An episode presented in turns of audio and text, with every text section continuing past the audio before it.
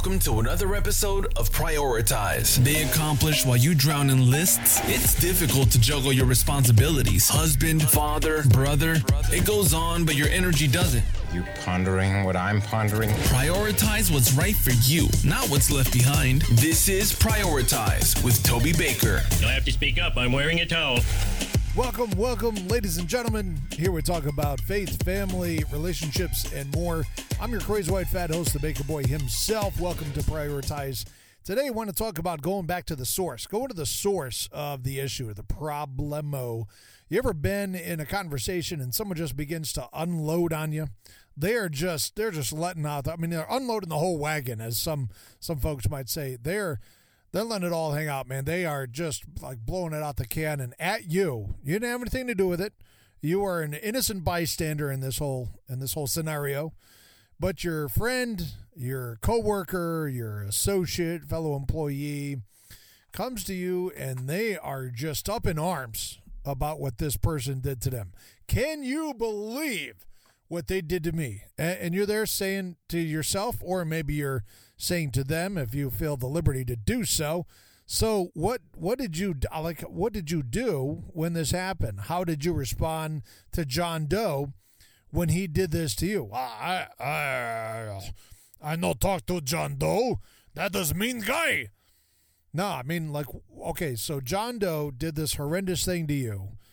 And and you're coming to me yelling at me about what they did to you. I'm asking you what what'd you do about it? Well, I'm, I'm here talking to you about it. Yeah, it doesn't work. I, I get it. You want to unload, all right? You want to vent.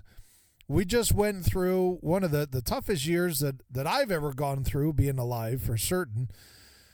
Oh, I remember the days when you could sit on a swing in the summertime and eat gummy bears and not gain a pound and then just ride your bike around town all day long until Nightfall, you'd come back and mom would have a fresh bag of popcorn waiting for you at the dinner table, right? Gone are those days, my friend.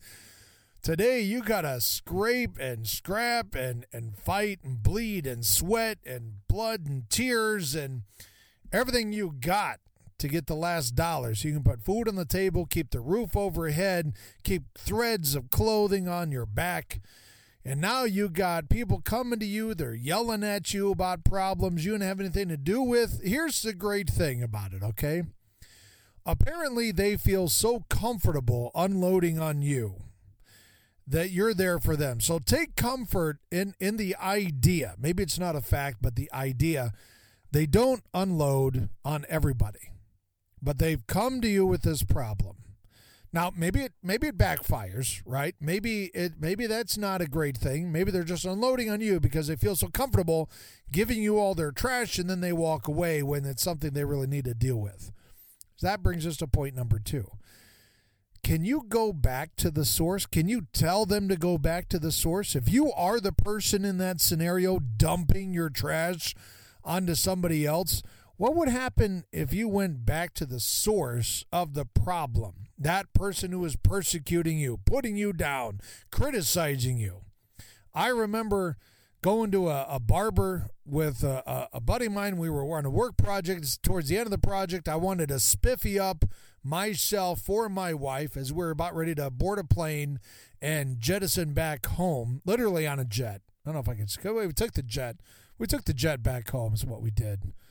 I don't have a private jet. It's a lot of other people on the jet. But nevertheless, I took the jet back home because, you know, like a boss. So anyway, we hit this barber on the way. We were in Jersey uh, on the way back through. And I'll admit, um, it was a bit of a rougher Jersey uh, type barbershop. Um, I'm not used to that kind of barbershop, and, and that's okay. I mean, there was it, a little divided. They had a couple of uh, flat screens hanging from the ceiling towards the guys in the barber chairs. You had MTV on on one screen. You had um, is there like a Spanish hip hop channel? I don't know about. I, don't, maybe it's Black Entertainment Television. I don't know. It doesn't matter, but that's what you know. So they're playing a lot of music videos on this side, and then on the other side they had another screen for the kids and the wives, and it's some kind of children's channel. I, I don't know.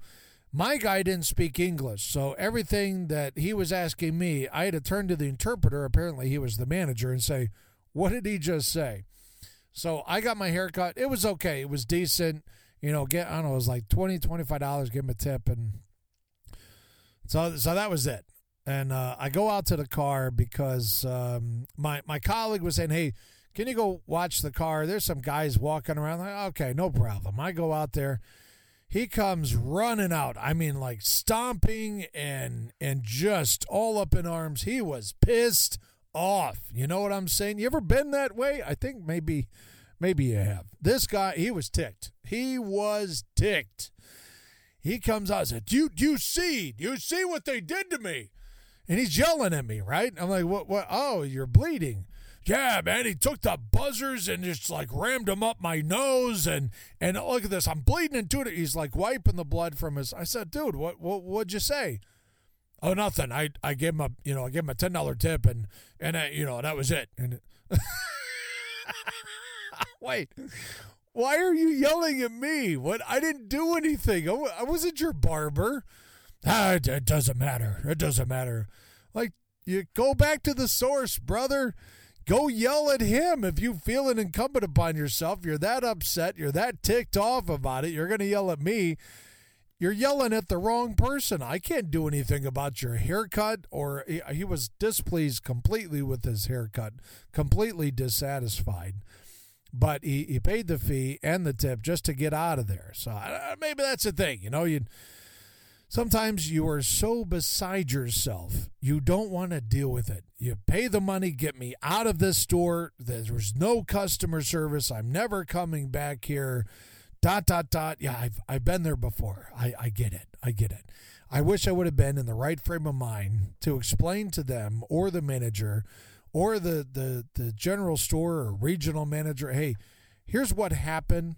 Uh, here's how here's what I didn't like about it. All right. You want to fix it, you want to make it right, that's up to you. If not, then here's where we part ways. I remember my wife and I and the boys, we went to a store. I'm not sure if I should be at liberty to explain the name of the store. I'm sure you've been there before. We go in, there's no customer service. I'm walking around. Their clothes are everywhere. It's on the racks, it's on the floor, it's on, I mean, it is, it was a job for me to be able to attempt to find my own size in a pair of jeans. I'm not that. I don't know. Can you say I'm not that out of shape? Yeah. No, know, like you're either in shape or you're out of shape. I'm out of shape. All right. I was a 36 waist down. I mean, between like a 35 or maybe a 35. Okay. I give myself some credit. So 35, 32. Couldn't find anything close to that anywhere on the racks. There was nowhere around, no one around to, to whom I could ask, hey, can you give me a hand over here? I'm trying to find a size. So I changed to try to find his shirt. Couldn't find his shirt. Uh, you know, eh, just a mess. A complete waste of my time. It was not a fun shopping experience. And if I recall correctly, it was back in 2018, 2017, prior to the um, the mask wearing and the social distancing, which ever so compounds my my uh, displeasure for shopping in public now. At any rate, we're walking out. Uh, we, we we walked up. The boys found something, so we're paying for their stuff at the counter. We walked up to the counter. She didn't greet us. She didn't say anything other than uh, your total is uh, you know 30 40 dollars and, and change, and um, didn't I mean, just nothing. No eye contact, no smile, no. Hey, I, I work hard for my money. I don't want to work hard to spend my money. I would actually like to get value for the dollars that I spend. She gives us a receipt and doesn't say, hey, thanks for coming in. Thanks for coming today. Thanks for your patronage. Have a great day. Come back and see us soon. Nothing like that. Just turns and looks to the next customer. And said, next. We're walking out of the store. I said, you know what? I really didn't appreciate the way that entire thing was handled. I walked, I, I told her, I says, I'll be right back out. I'm walking back into the store, and she knew what was going on. I went and found someone who appeared to be a manager. Took me a few minutes, but I found him. And I pulled him aside. I said, Excuse me, sir, are you happening to be a manager in this store? Why, yes, sir, I am. How can I help you? I'd like to explain to you why I will not be returning to your store. This way, you have the information to hopefully amend the problem, address the issue, and hopefully you'll you'll keep the other customers. But this was a chore for me, and I explained to him the lack of customer service all the way throughout the store. The person who checked us out, uh, it was just just everything I said. Here here it is, and here's why I did that. That was not out of boastful of me. That was because someone in charge deserved to know why they were losing a customer. Right? Like what good would it have been to just just complain to my wife and the boys and and customers and everyone else to say, "You know what? I, I had a terrible experience at that restaurant and I, I'm just not okay. Did you at all go tell the manager at that restaurant what happened? Well, no, no, I didn't. I didn't say that. And and that's generally how it goes for people. They want to avoid controversy, but they're not going to supply the owner, the manager, somebody who can do something about their problem and why they experience that, and at least offer them the opportunity to make it right. This is an issue. This is an issue. So let's prioritize going to the source. Now, as a friend, do I welcome issues from my friends? Yes, absolutely. I am a friend to you and I'm saying to my friends, hey, when, when you got a problem, you know, I'm here for you. I'm willing to talk about it. I'm willing to listen. And then I'm going to give you advice. You can take the advice or not take the advice, but you're not going to fix the issue by not going to the source. Does this make sense to you?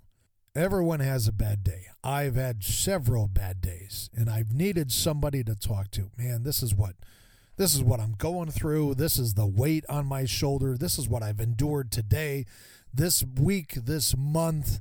This has been my burden. Man, this just really just got in my crawl. And uh, ah, you know, you just need somebody to vent to. I get that. And I am that for my friends, and they are that for me. What seems to be an issue that runs rampant today is that people want to talk about their problems but they don't want to solve them. They're not looking for a solution. They just want to complain. I'm saying there there's a time for complaining, there's a time for addressing the issue. If you've been one of them people that got yelled at, I, lo- I love to hear from you, okay? If you are one of those people who just need to vent, you're welcome to vent to me. Know that when you do, I'm going to offer you some advice. Hopefully, you take it. Send it over to me at tobybaker.life not dot com. That's me, M E, at Toby Baker, B A K E R, dot life.